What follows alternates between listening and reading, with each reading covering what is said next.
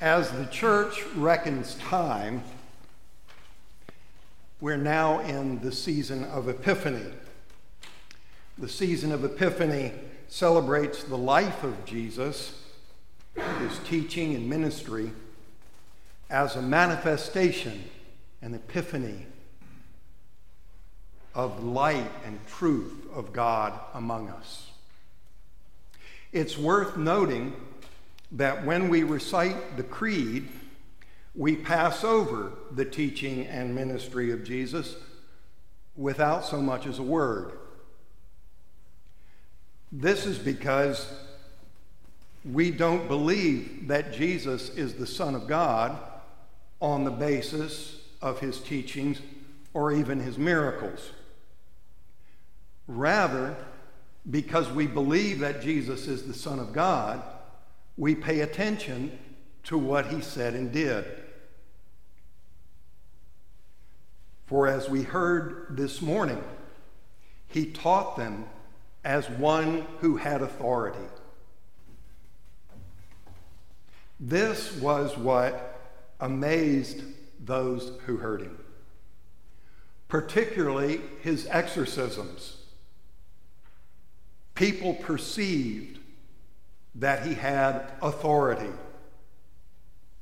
And yet, I think, the exorcisms is what makes Jesus and the message of the Gospels uncomfortable for us.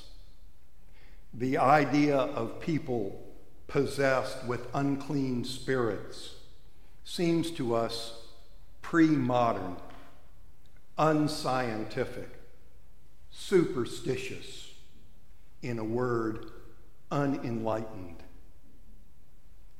Partly, this may be due to the fact that in our society, the most severely mentally ill people are in psychiatric hospitals, safely hidden from view.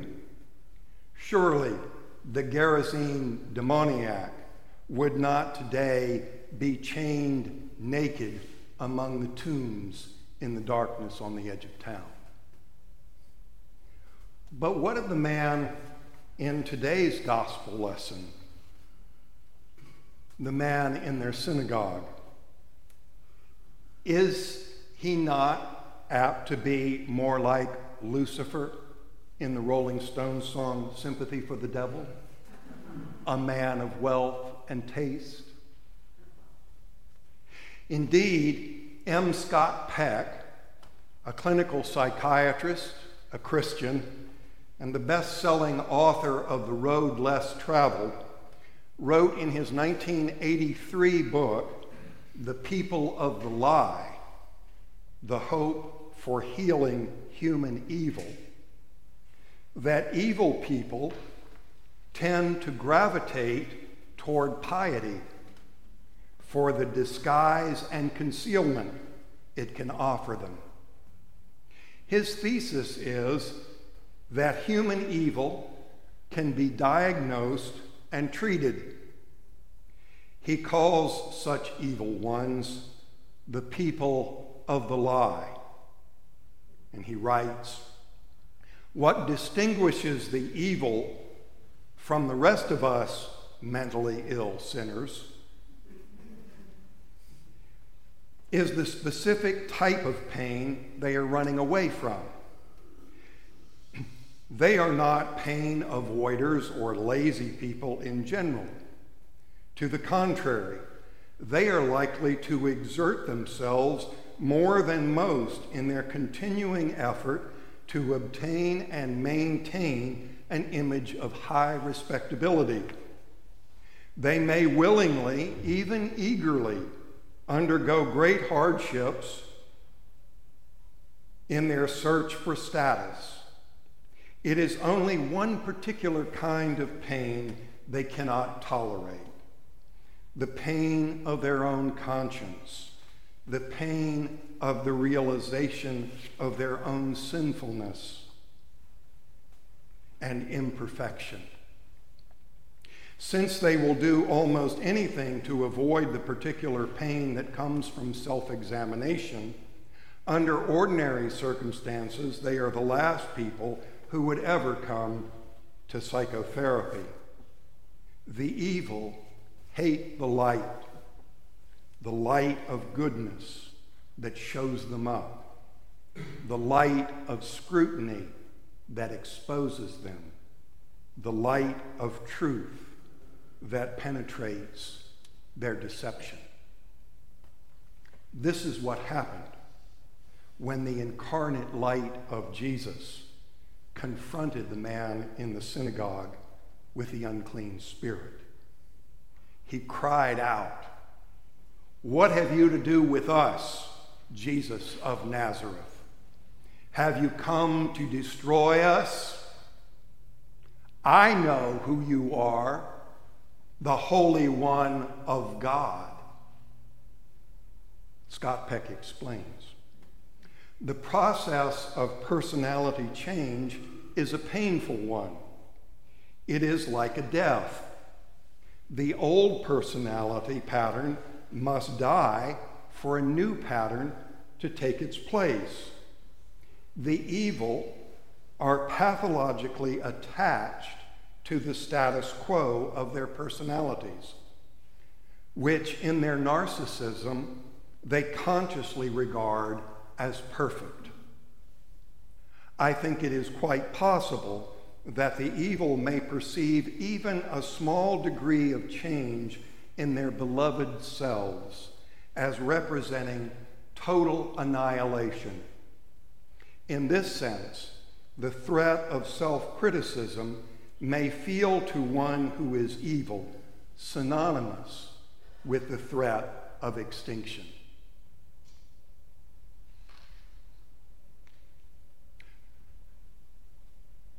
The parish I, I served before retiring to Southwest Florida had been through a difficult time. Their former rector had nearly destroyed the parish. He was enormously talented and intelligent. In the early years of his long tenure, the parish had grown in numbers and budget. But he also created factions in the parish and played favorites. He was manipulative and abusive, and he embezzled hundreds of thousands of dollars and was finally defrocked as a priest after an ecclesiastical trial, whereupon he tried to withdraw the parish from the diocese and seize the church property.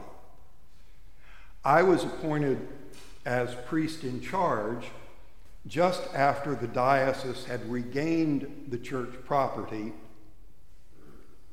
after a two-year civil trial. Soon after I arrived, I was invited to lunch by the diocesan attorney. He told me, "My firm defends only churches. I am responsible for defrocking more than three hundred clergypersons throughout the country. I have never seen anyone like your former rector." I also had a conversation with the police detective who was involved in the ongoing criminal trial against the rector. I asked him what he thought the rector was up to, what he believed. He said, "You can look in that man's eyes and see the back of his skull."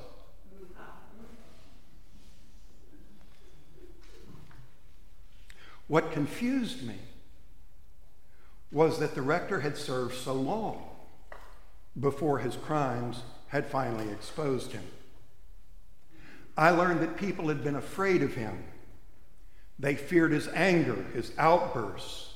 They feared retaliation. They feared that confronting him would destroy them all. "What have you to do with us, Jesus of Nazareth? Have you come to destroy us? and so most did nothing. Of course, we would rather not confront evil. As Scott Peck says, evil is live spelled backwards. Evil is destructive, death-dealing, vengeful. But confronting evil is a condition of our baptism. Before being baptized, we must renounce evil. We must renounce the evil within us as the sinful desires that draw us from the love of God. We must renounce the evil powers of this world, which corrupt and destroy the creatures of God.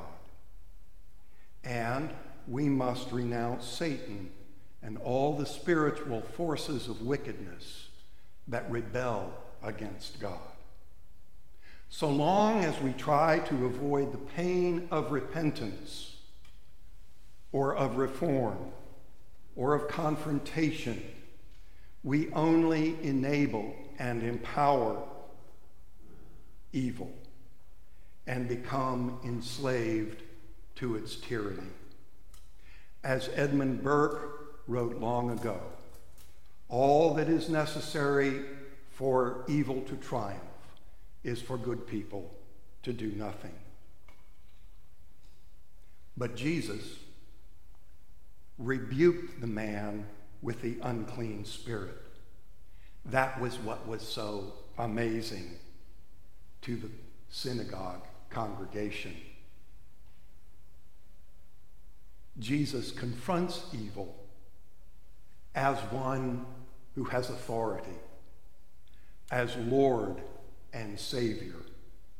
He commands even the evil spirits, and they obey him. And we have turned to him as our Lord. We have promised to follow and obey him as our Savior.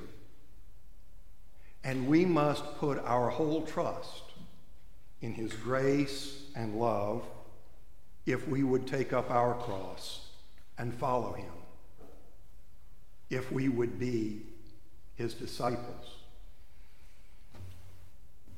He is the Lord of life, who has been given as a light to the nations. And he has come that we might have life and have it abundantly. Amen.